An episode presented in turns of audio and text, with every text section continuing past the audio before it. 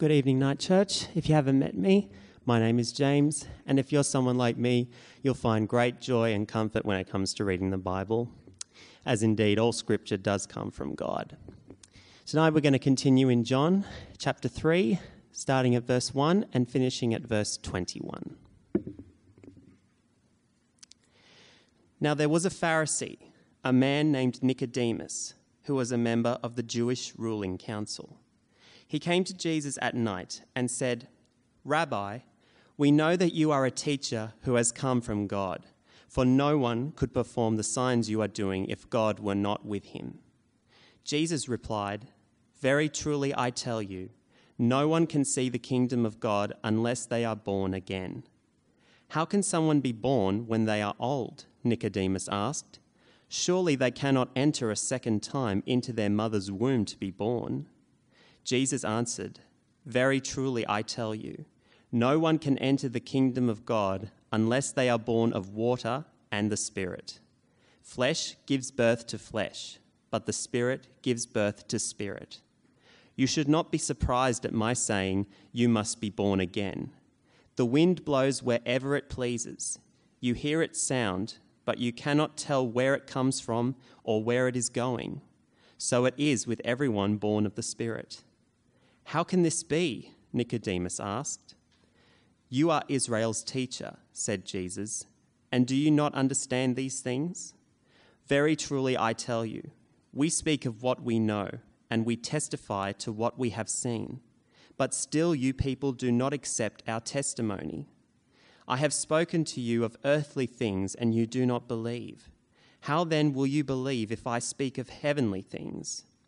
No one has ever gone into heaven except the one who came from heaven, the Son of Man. Just as Moses lifted up the snake in the wilderness, so the Son of Man must be lifted up, that everyone who believes may have eternal life in him. For God so loved the world that he gave his one and only Son, that whoever believes in him shall not perish, but have eternal life. For God did not send his Son into the world to condemn the world, but to save the world through him. Whoever believes in him is not condemned, but whoever does not believe stands condemned already, because they have not believed in the name of God's one and only Son. This is the verdict Light has come into the world, but people loved darkness instead of light because their deeds were evil. Everyone who does evil hates the light and will not come into the light for fear that their deeds will be exposed. But whoever lives by the truth comes into the light, so that it may be seen plainly that what they have done has been done in the sight of God.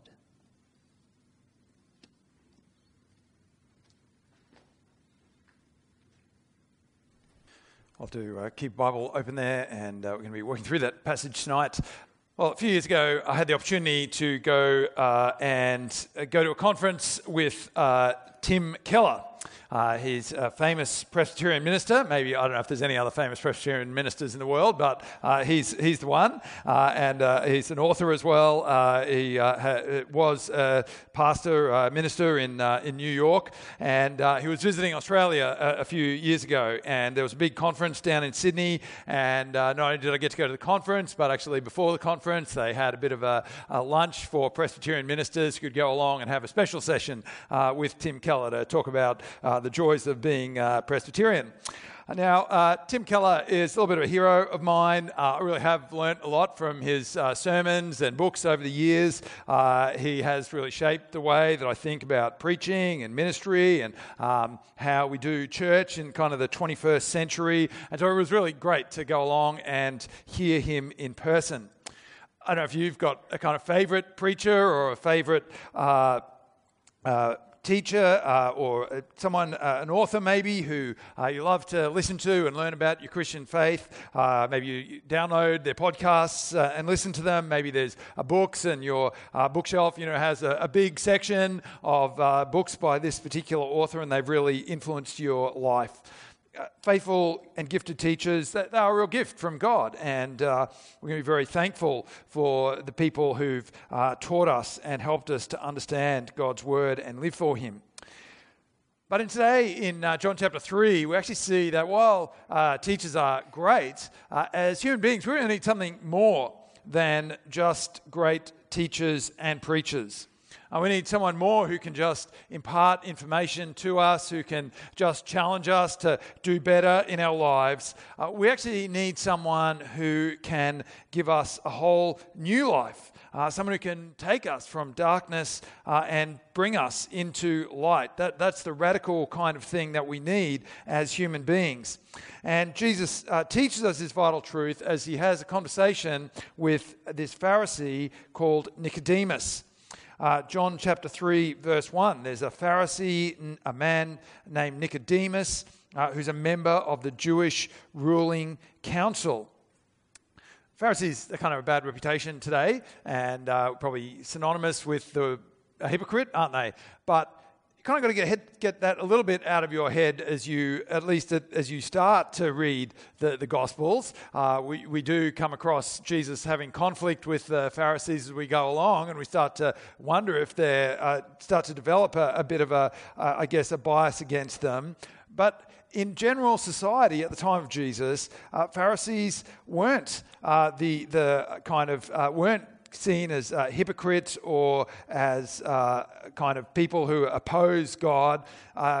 Nicodemus really is like an elder in the church, or uh, maybe a member of our Presbyterian assembly that uh, meets down in Brisbane once a year, or like the, member of the Gospel Coalition who uh, kind of, you know, uh, ha- has kind of a, a leading role in, in, evangelical churches around Australia or around the world. Uh, he's someone who is in a really well, uh, a position of a well respected and committed member of God's people, not just a Pharisee, but a, a member of the ruling council. But in spite of his uh, very impressive position, as he comes to meet John, there are actually some hints that maybe uh, Nicodemus is not as knowledgeable or spiritual as his position suggests. First thing that suggests that to us is that Nicodemus arrives at night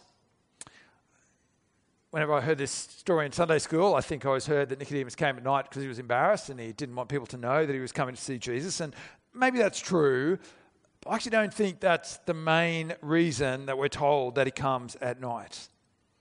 Of greater significance about nighttime is that nighttime is when it is dark and darkness is a big theme in John's gospel. It's a big theme in this very chapter darkness and light. And so, coming in the dark, that's a bit of a hint about Nicodemus's spiritual state. He's in the dark. He's, he's in the dark about Jesus, and he's in the spiritual darkness more generally. Nicodemus comes at night because the relationship with God is actually it's much less healthy than it might appear from his position in society. And Nicodemus' first words to Jesus also hint at the fact that maybe there's some issues with his uh, relationship with God. Uh, verse 2 Rabbi, he says, uh, You know, uh, we know that you're a teacher who has come from God for no one could perform the miraculous signs you are doing if God were not with him. First glance, this again sounds positive, doesn't it? To address Jesus as teacher or rabbi is a respectful thing to do, uh, to see the miracles and realize that Jesus has come from God in some way, that, that sounds good. But uh, Jesus is actually suspicious of people who've done miracles. Just three verses before John, uh, before this verse, John chapter two, verse twenty-three. Uh, have a look at what it says there. Uh, many people saw the miraculous signs he was doing and believed in his name, but Jesus would not entrust himself to them, for he knew all men. Jesus knows plenty of people like to see miracles. Who doesn't love to see some water turned into wine or, you know, thousands of people fed out of five loaves and two fishes or sick people healed? Uh, that kind of thing is great. It's good fun. It's, uh, it's amazing. But just because you like that, it doesn't mean that you believe that Jesus is the Son of God. It doesn't mean that you want to worship Jesus with your whole life that you want to entrust yourself to Him and follow Him and join His kingdom. All that means is you want a good party. And so the fact that Nicodemus sees the miracles, it, it suggests that Jesus is suspicious. Maybe Nicodemus uh, is arriving expecting more of a kind of interesting discussion with Jesus. He's a spiritual leader. Jesus seems like a rabbi and teacher. Uh, maybe they can compare notes uh, and see how they're understanding. Uh, we don't know exactly, of course, what uh, that Nicodemus was intending to discuss, but I wonder if he was intending to try and clear up some of the things that had happened in the previous chapter. If you remember two weeks ago when we looked at John chapter 2, uh, Jesus had gone into the temple and made that whip and cleared out the animals and overturned the money changers and told people he was going to he could rebuild the temple in three days, and that had caused a fair bit of commotion and understanding and bad feeling, and maybe Nicodemus is sort of thought he'd come along and say, Hey, Jesus, you know, uh, we can see that you've, uh, you do these miracles, but you know, that stuff you did at the temple, that, that probably wasn't that smart. Maybe we can just, uh, you know, tone it down a bit, uh, be a bit more reasonable. Uh, maybe, you know, I can give you some guidance on, on how, you can, uh, how you can do things. But Jesus is not interested in that kind of conversation at all. He doesn't even let Nicodemus get to his point. Uh, as soon as Nicodemus arrives, Jesus confronts him with this confusing claim. Look in verse 3. Jesus replies, Very truly I tell you, no one can see the kingdom of God unless they are born again. See, knowing about Jesus, just accepting that he's a miracle worker, uh, that's not enough to understand God's plan. It's not enough to be a part of God's kingdom. You need to be born again. I think for 99% of people, even the first time you read these words, it's pretty clear Jesus is using a metaphor here, isn't it?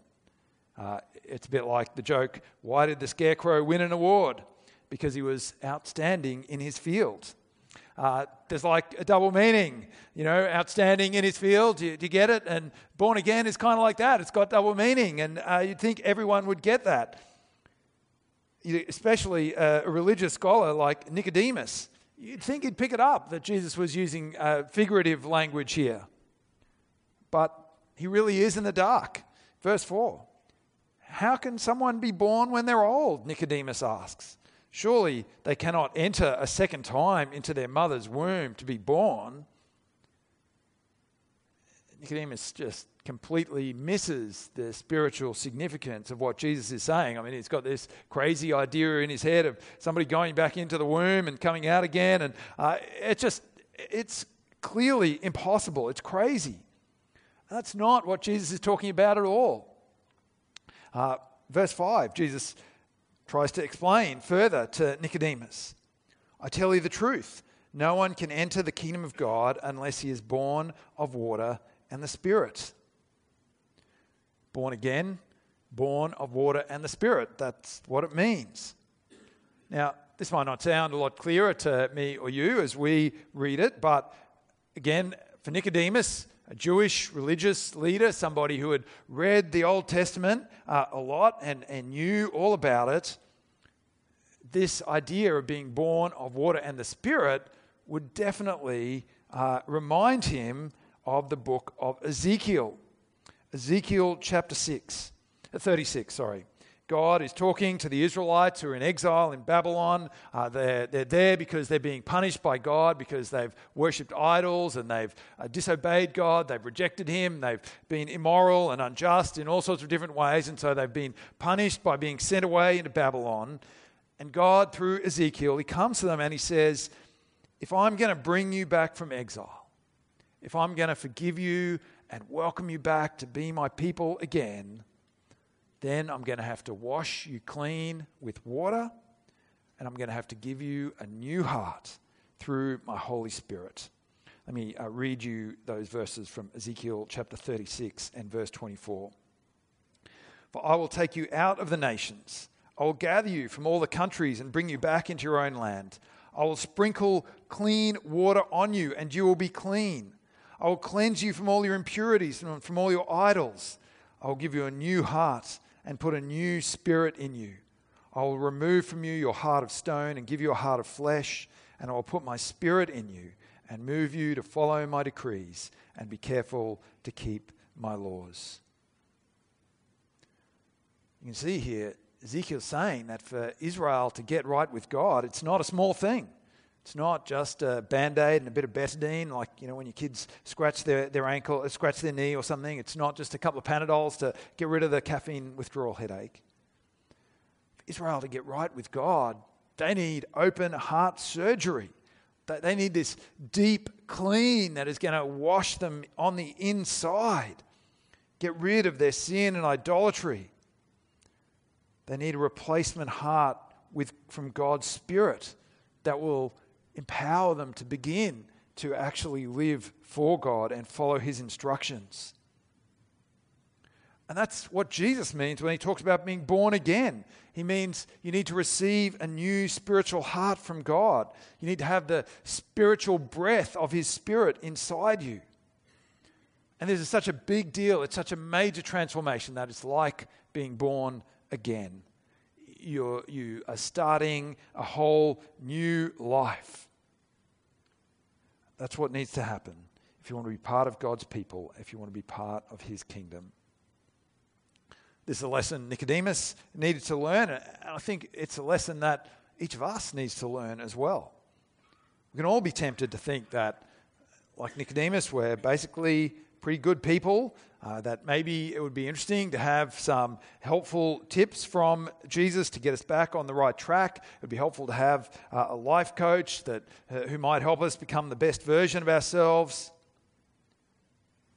That's not what Jesus is talking about, is it?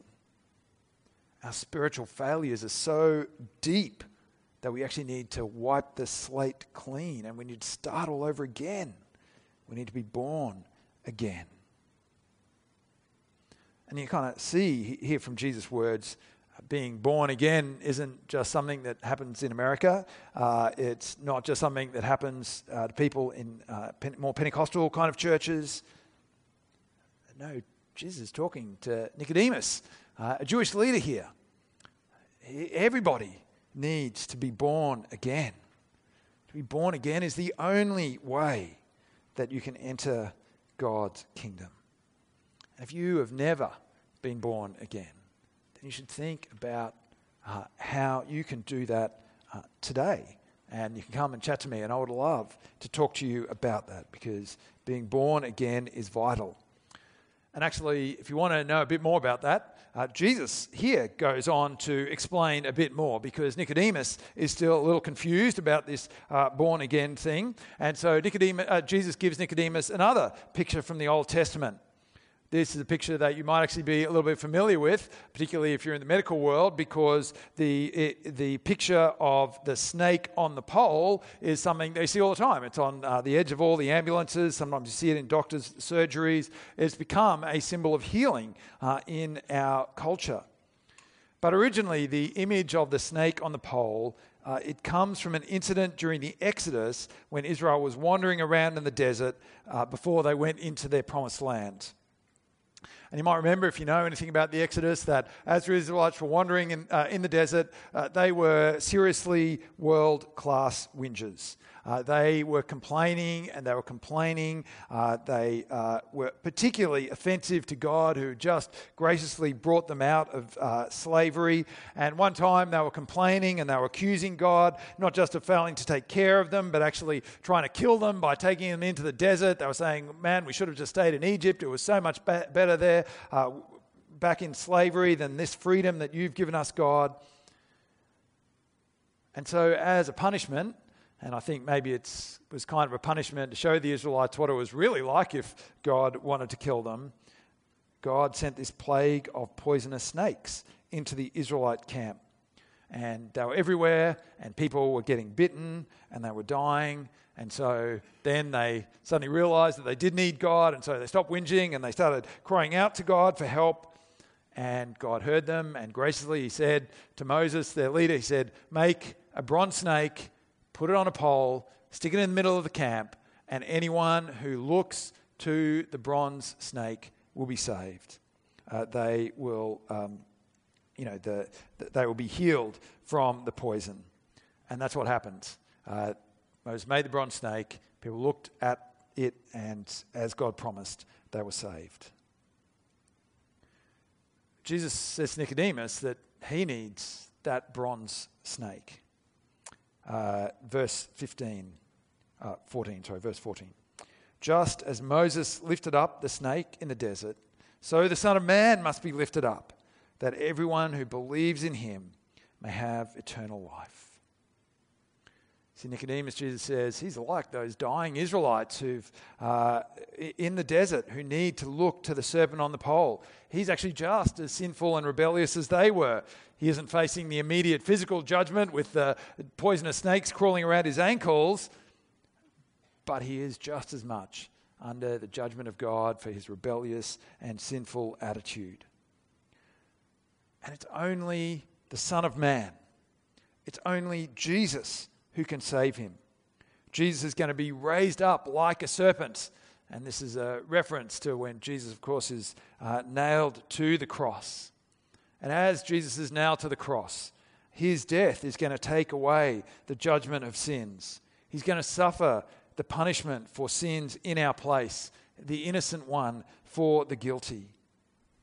And so Nicodemus needs to look to him. All of us need to look to Jesus on the cross. That is how we are saved from God's judgment. That is how we are born again. And this is what the famous verse John 3:16 is talking about. Jesus has come to be like that ancient serpent on a pole, uh, to save us from judgment. Verse 16 For God so loved the world that he gave his one and only Son, that whoever believes in him shall not perish, but have eternal life. Qualification for being in God's kingdom, it's not about your background, it's not about your achievements, it's not about being respectable or wealthy or powerful or a religious leader like Nicodemus. The one qualification for being saved from judgment, the one qualification for entering God's kingdom is to believe in his Son. One qualification is coming to that point where you realize that you aren't going to be able to save yourself, that you aren't going to be able to prove, uh, please God through self improvement or through spiritual disciplines or theological study or church attendance or giving to charity or any of those other things You come to the realization that you need to put yourself in Jesus' hands. You need to believe in him. You need to follow him. That is how you are born again to eternal life. That is how you come out of the darkness and come into the light and begin to experience real transformation. Uh, it goes on in verse 19, at the end of this section. This is the verdict. Light has come into the world, but people love darkness instead of light because their deeds were evil. Everyone who does evil hates the light and will not come into the light for fear that their deeds will be exposed. But whoever lives by the truth comes into the light so that it may be seen plainly that what they have done has been done in the sight of God. Nicodemus, he came to Jesus in the dark. That's actually a picture of all of us. All of us uh, are naturally uh, in, in the dark. We're separated from God. Uh, all of us are in the dark too, I think, in the sense that we like to keep the shameful and sinful parts of our lives and our hearts away from everybody else and try and uh, pretend that uh, we're better than we are. Nicodemus came thinking that all he needed was a rabbi, that if he could just find someone to, you know, maybe explain a few extra points of the faith to him, uh, that would be enough. And that is the way that some of us think as well as we try and hide away uh, our sins and, and uh, compare ourselves to others.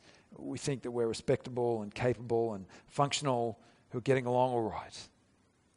But Jesus says, no, you need so much more than that. You need a Savior, a Savior who can give you a fresh start. You need a Savior who can forgive you and cleanse you and fill you with His Spirit. You need a Savior who can bring you out of darkness and bring you into His light uh, where you can be forgiven and, uh, and, and know that all uh, your sins have been washed away. Have you come to that point of realizing your need? Have you moved past the curiosity of Nicodemus to the point where actually you have put your whole life in the hands of Jesus? Have you accepted uh, the loving gift of God, of His only Son, and believed in Him? There is nothing else and no one else who can give you the radical new start that you need to be a part of God's kingdom. Let's pray. Father in heaven, we do thank you for Jesus' words to Nicodemus, uh, for the reminder that we need that heart transplant from you to be born again. Father, we thank you that Jesus has come so that we can be born again, that he was lifted up on the cross so that we can look to him and find forgiveness and cleansing and the, the uh, filling of your spirit we pray that each one of us here tonight uh, might have come to that point where we acknowledge our need uh, and where uh, we put ourselves in the hands of Jesus, where we believe in him. And we pray in his name. Amen.